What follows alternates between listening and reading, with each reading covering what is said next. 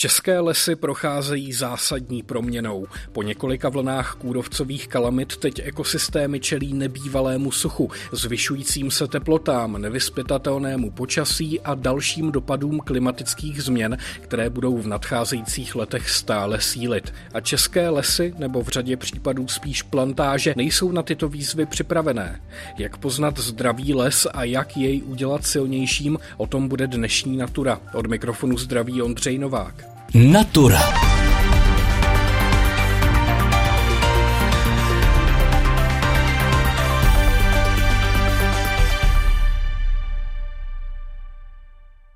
Jsme v lesíku podél Pálečského potoka, což je ve středních Čechách uprostřed kulturní stepy.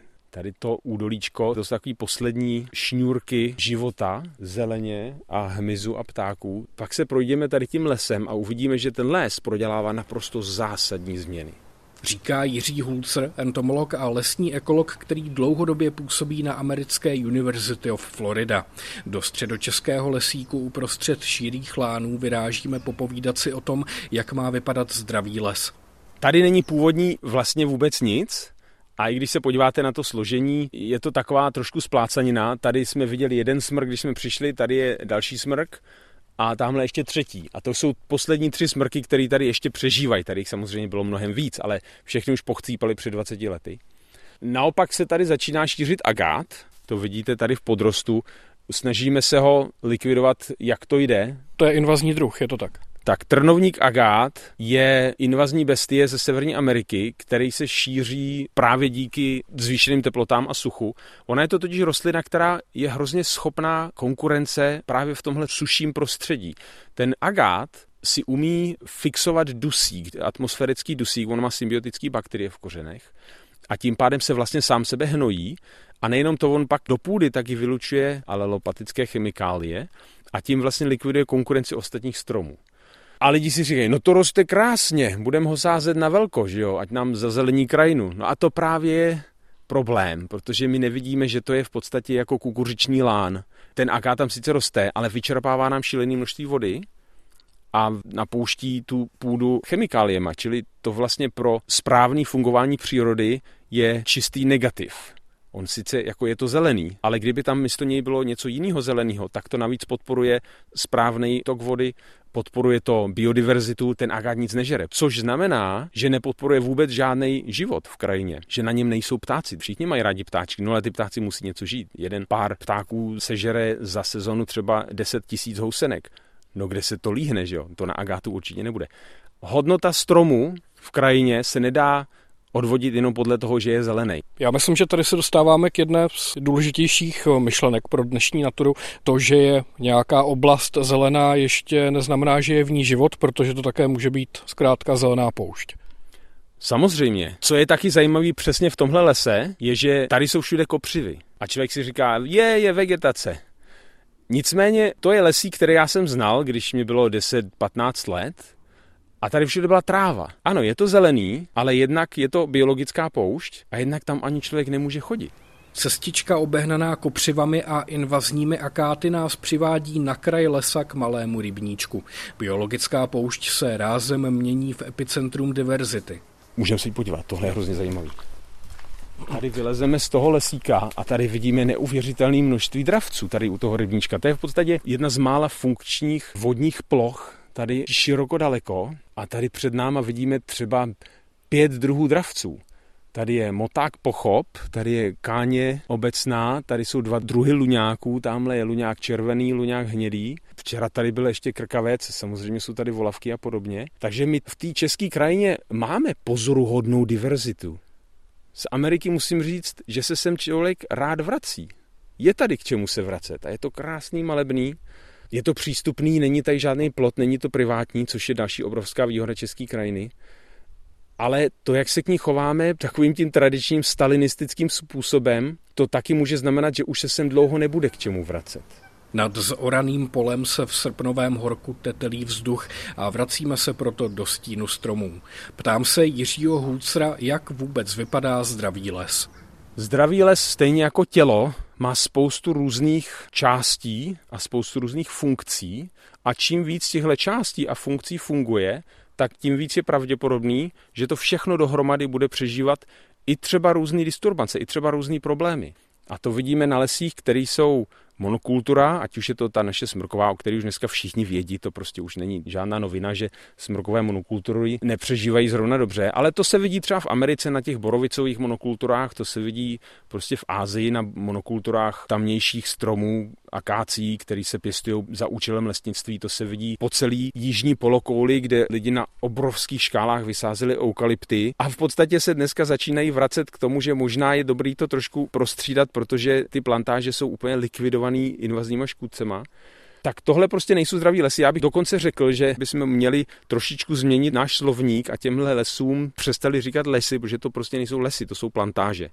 Takže nazvěme to plantáže. A plantáže samozřejmě nemají mechanismy samoopravování. Tomu se říká rezilience a rezilience znamená, že nějaký systém jede a když je problém, tak se systém sám zase vrátí do té původní podoby nebo funkce. Zdraví lesa se dá měřit tím, jak je rezilientní, jak se dokáže přenést nebo navrátit do původní funkce po problému. No a to právě se dobře ukazuje na lesech, který mají co nejvíc různých komponentů, čili zase ta diverzita, rozmanitost a podobně. Jak jste zmiňoval ty plantáže, které teď hubí invazní škůdci, nebo zmiňovali jsme smrkové monokultury, které tady v Česku houfně likviduje kůrovec, tak z mého laického pohledu je toto tedy nějaký mechanismus, kterým příroda vždycky zredukuje to, čeho je až příliš mnoho v tom životním prostředí, ale v případě těch plantáží to znamená, že zkrátka zlikviduje celé. Chápu to správně? Ono skutečně občas stačí jenom málo. Já bych tady třeba si dovolil podotknout, že smrk není zprostý slovo. Smrk je neuvěřitelná dřevina. To je rovný, roste to rychle, bez suků, dá se to zpracovat na jakýkoliv produkt a to skoro žádná naše jiná dřevina nedokáže. Čili smrk není zprostý slovo, smrk je něco, co musíme zachránit. A ono skutečně stačí, ukazuje se, že stačí je trochu rozvolnit aby si jejich kořeny nekonkurovaly tak moc, nebo je stačí trošku prosázet melioračníma dřevinama. Tuhle lekci dostali třeba na jihovýchodu Spojených států, kde žijou lesníci už třeba před 30-40 lety, kde se tímto způsobem snažili maximalizovat výnosy těch borovicových plantáží, který teda mimochodem jsou skutečně neuvěřitelně výnosný a tam se k tomu přistupuje jako k zemědělství. Tam se to hnojí, orá, stříká se byliná vrstva a podobně. Tam v době maximalizace před těmi 50-40 lety se ukazovalo, že ono to jako sice hezky roste, když je to na husto, ale pak naprosto s železnou pravidelností to sejme ten kůrovec, ten místní Dendroctonus frontalis. No a lidi se snažili to vyřešit různýma chemickýma zbraněma a různým způsobem ošetřování těch stromů a podobně. A nakonec se ukázalo, že stačí jednoduchá věc, proředit ten porost. A je vyřešeno. A od té doby se tyhle kůrovcové kalamity prakticky nevyskytují. A to tehdy byly tisíce hektarů. Takže to už jsme si vyzkoušeli na různých jiných lokalitách na světě a jenom co je teď třeba, je kouknout se do hospodářských tabulek lesnictví, nastudovat si to, jak se o ten smrk máme starat do budoucna, aby tady s náma pořád byl, aby jsme z něj mohli mít krásný trámy a stoly a podobně. A starat se o něj tím, že to nebude jenom monokultura, a ona to může být trošku jako skoro monokultura, ale že prostě nebude tak intenzivní. Myslíte, že je možné udržovat vysokou biodiverzitu i právě v hospodářském lese? Určitě, samozřejmě. Tady u nás v Čechách jsou v podstatě takové dvě filozofie hospodářského lesa. Jeden je pasečné hospodaření a jeden je výběrové hospodaření. To pasečné hospodaření je finančně zdálo by se trošku výhodnější, teda lépe řečeno bylo v dobách, kdy ještě dost pršelo a ten smrk prostě, že to hezky rostlo a úplně všechen ho nesežral kůrovec. V dnešní době se ukazuje, že se správným přístupem, se sofistikovaným přístupem, to výběrové hospodaření nejen, že vede k robustnějšímu, víc rezilientnímu lesu, který vlastně žádný přemnožení žádných eh, škůdců nikdy mít nebude, prostě protože těch stromů je tam hodně a jsou tak rozestoupený, jak to oni potřebují, ale že vlastně možná je to i ekonomicky výhodnější. A to je hrozně důležitý moment. Je to ekonomicky výhodnější třeba taky proto, že obmítní doba ve smrku je minimálně 80 let, v hospodářství výběrovém žádná obmítní doba není. Tam se mítí pořád. Čili to dřevo máte k dispozici pořád, tam se jenom sledují velký stromy a když dorostou určité velikosti, tak se prostě vezmou a prodají. A takový stromy se dají prodávat třeba na aukci, kde prostě se, se za to zaplatí několikanásobně víc za jeden strom. Na druhou stranu dá se říct, že by k těm katastrofám, jako je nějaké velké usychání nebo třeba kůrovcové kalamity, docházelo i bez klimatických změn, nebo ty klimatické změny hrají v tomto spouštěcí nebo klíčovou roli? Jasně, klima se mění dramaticky a jinak už to nebude. Samozřejmě výkyvy budou vždycky a občas bude hrozná bouřka a záplavy a občas bude i třeba trochu zima, občas bude pršet i na tom jaře, ale ten průměr se jednoznačně pohybuje směrem k většímu suchu a většímu teplu. Čili o tom si myslím, že už ani debata není. I v těch nejzatvrzelejších, nejkonzervativnějších lesnických kruzích už je jasný, že habsburský režim už prostě nejde počasí bude čím dál teplejší a suší, je třeba se na to přizpůsobit. Otázka je, jak, kterým směrem, od koho se to budeme učit a podobně. Vy jako odborník už to máte v oku, ale můžu já jako like při procházce nějakým lesem poznat na první pohled, že ten les je zdravý a že je biologicky bohatý? Jasně, mně se hrozně líbí, jak v Čechách spousta lidí třeba zná rostliny, stromy, houby a podobně a že spousta lidí třeba ví, co to je agát a spousta lidí ví, co to je borovice vejmutovka eh, nebo co to je douglaska. Tohle jsou nepůvodní dřeviny, které když jako vidíte v lese, tak už víte, že tam je ten management prostě nikoli v nezbytně směrem k udržení zdravého lesa. Další věc, která je hrozně jednoduchá, je takhle si zajít tady do toho rigolu v tom lese a kopnout tam do hrabanky a člověk velmi rychle zjistí, že pod tím není žádná vlhkost. A tadyhle se dá takhle kopnout do toho a vidíme, že tady prostě, ať jdete jak hluboko, to je suchý tak je to furt suchý, že se z toho dokonce práší. Je hrozně hezký přijít si do lesa po dešti, protože to působí tak blahodárně, tak zdravě, že si člověk úplně těší, jak to tam bude vonět těma houbama. Problém je, že i často po dešti, když se trošku zahrabe, tak tam je pořád prach. Já si často říkám, jak ty stromy to pořád ještě dávají. Tady je opravdu mnohem větší sucho, než jaký jsem v Čechách kdy viděl. Takže v té půdě by mělo být pořád vlhko i třeba, když eh, pár dnů nebo týden nezaprší, ten les by se tu vlhkost měl udržet? Jasně, jednak tam by měla být vlhkost v té vrchní vrstvě a jednak spousta našich stromů a rostlin prostě potřebuje spodní vodu. Výzkum ukazuje, že velká spousta rostlin má kořeny mnohem hloubš, než jsme si mysleli, včetně zeleniny třeba, to je prostě některé ty malé kořeny jdou skutečně velice hluboko. No a my jsme to podceňovali, no. My prostě se na tu půdu nesoustředíme tak moc. To se ukazuje třeba v tom, že lidi koukají na to, jak si stromy konkurují podle toho, jak jsou blízko ty kmeny a, a jak se přikryvají koruny a podobně. Ale největší konkurence stromů se odehrává právě pod zemí. Tam, kde si konkurují ty kořeny o živiny a hlavně o vodu. Jsou ještě nějaké další signály, jak poznat zdravý les jenom takhle při procházce? Jedna z vlastností zdravého lesa je rozrůzněnost nejenom druhová, ale i věková. Ten les, když má i staré stromy a i se sám sebe obnovuje, tak to znamená, že pořád ještě roste, pořád ještě se vyvíjí, stejně jako třeba lidská populace. My nechceme jenom eh, lidi v pokročilém věku, my chceme samozřejmě populaci mít zdravou, my chceme mít všechny věky zastoupené, stejně tak je tomu v lese. No a když se stromy nemnoží, tak to je problém, že jo, dalším velikým důvodem, proč se u nás některým stromům nedaří dobře se obnovovat, je přemnožení vysoké zvěře. To se nejvíc, nejlépe vidí, když se podíváte do lesa, kde jsou oplocenky a v těch oplocenkách je to šíleně hustý a člověk se nestačí divit, jak tam ty buky a břízy spolu prostě takhle hezky žijou a hned 10 cm od nich, kde není oplocenka, je to v podstatě holý, čili my ty zvířata nemusíme ani vidět, ale vidíme ten jejich efekt.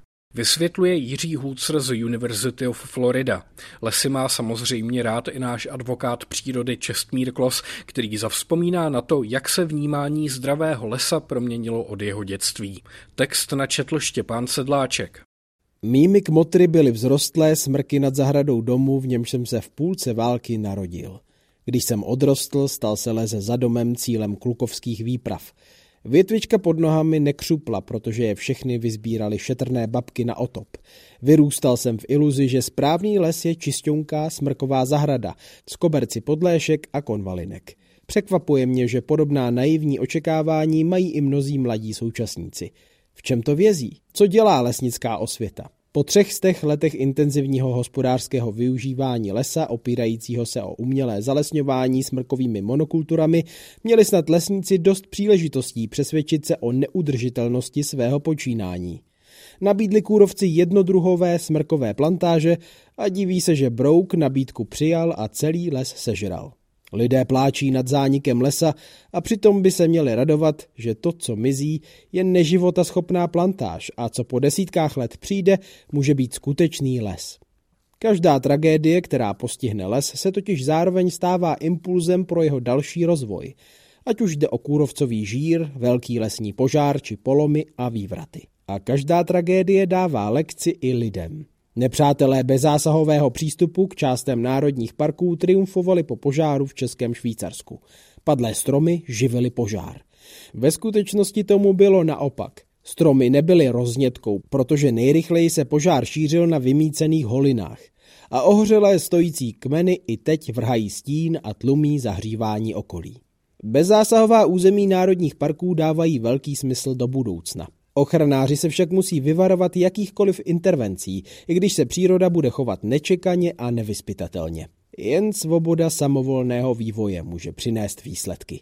Věřme, že i svobodný pohyb návštěvníků. Krom vyhlášených klidových zón budou moci v Národním parku zajít kamkoliv. To byl Čestmír Klos, který k nám promluvil hlasem Štěpána Sedláčka. Jak už v dnešní natuře zaznělo, že je něco zelené, ještě neznamená, že je to plné života. A ačkoliv české lesy jsou zelené od půdy až ke korunám, v globálním srovnání jsou poměrně druhově chudé. Potvrdil to i mezinárodní výzkum, na kterém se podíleli vědci z Přírodovědecké fakulty Univerzity Karlovy, Akademie věd nebo České zemědělské univerzity.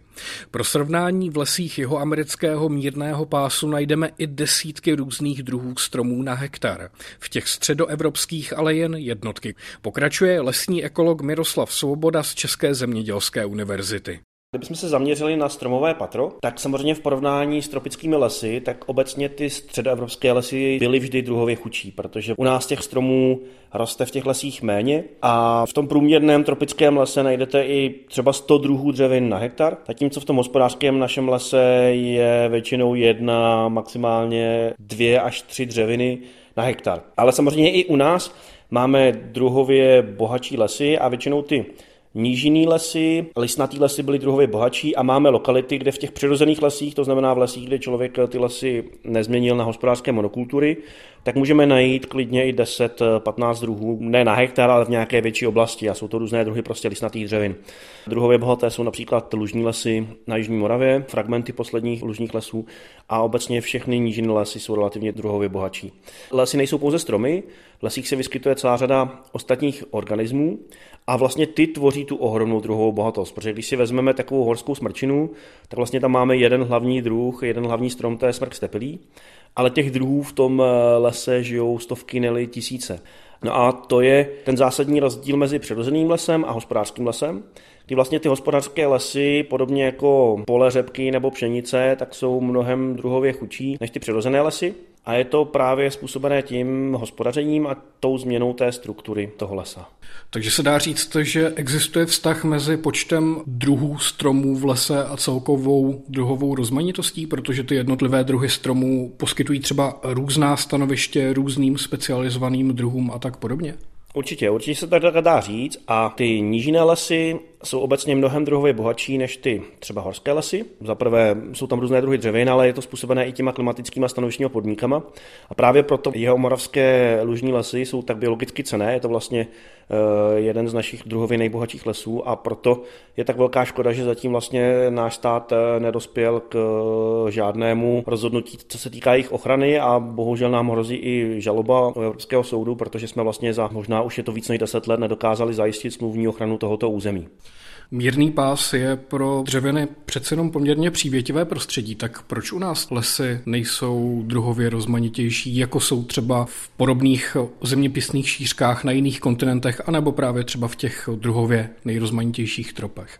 To je dobrá otázka, kterou si věci pokládají dlouhou dobu, proč vlastně ty tropické ekosystémy jsou vlastně druhově nejbohatší ekosystémy a co zatím je a je s tím spojena celá řada faktorů. A vlastně ten jeden z těch hlavních faktorů jsou právě ty příznivé klimatické podmínky a ten nerušený vývoj po v zásadě tisíce let, kdy i v průběhu top ledových, které kdy panovaly tady vlastně v našich podmínkách relativně nepříznivé podmínky pro stromy, tak ten vývoj těch tropických lesů zůstává relativně nenarušen.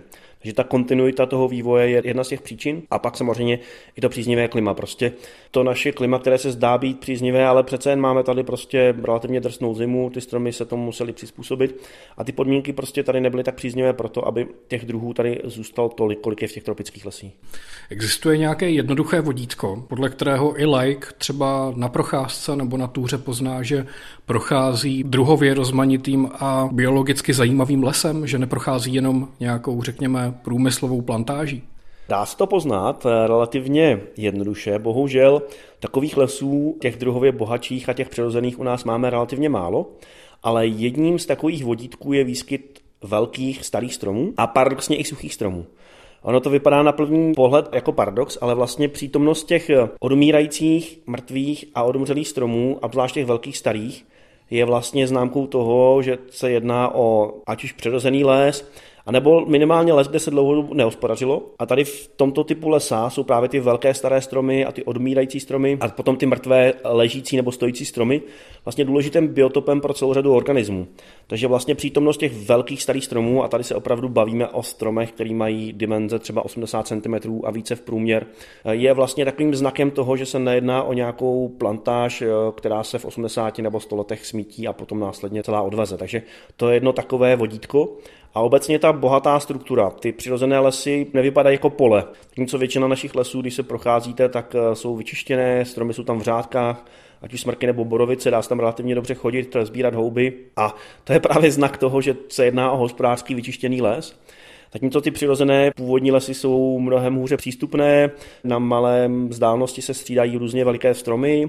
Najdete tam i místa, kde prostě na třeba menších nebo i větších plochách stromy odumřely třeba působení větru, případně v horské smrti působní kůrovce, ty lesy jsou hůře prostupné a to je právě znak toho, že se jedná o nějaký přírodní les, les relativně cený. Ale ještě to má jeden problém, že v našich podmínkách jsou druhově bohaté i specifické typy hospodářských lesů, a většinou se jedná o nížiné lesy, kde člověk dlouhodobě extenzivně hospodařil, to znamená, že třeba v tom lese prováděl nějakou extenzivní pastvu, nebo tam eh, prováděl takzvané výmlatkové hospodářství.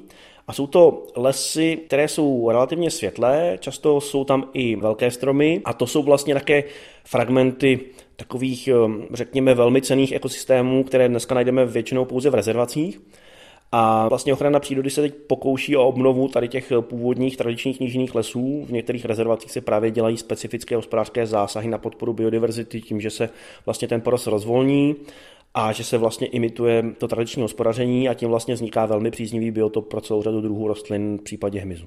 A když se vrátím zpátky k těm běžným hospodářským lesům, tak dá se za takové, řekněme, laické vodítko použít i to, že hospodářský les má jakýsi řád, kdežto v tom přírodním lese panuje chaos? Je to tak, to slovo chaos vlastně platí úplně parádně na ty přírodní lesy, protože ono je to opravdu systém, který je velmi dynamický a jako chaos nám to může připadat, protože my jsme zvyklí na tu uklizenou čistou krajinu, ať už se jedná pole řepky, bez plevele, případně ten smrkový les bez jakýkoliv mrtvých stromů a vypadá to na pohled možná hezký pro lajka, ale vlastně je to tak trochu biologická poušť, zatímco ty přírodní ekosystémy vypadají jako chaos, jsou velmi dynamické, ale jsou mnohem druhově bohatší a zároveň, co je potřeba říct, jsou i mnohem odolnější vůči klimatickým změnám, zatímco ty naše umělé systémy velmi snadno kolabují. Můžeme se podívat na kolaps eh, současných smrkových a borových monokultur vůči suchu, tak ty přírodní lesy také samozřejmě mohou po přechodnou dobu například být narušeny nějakou disturbancí, ať už větrem,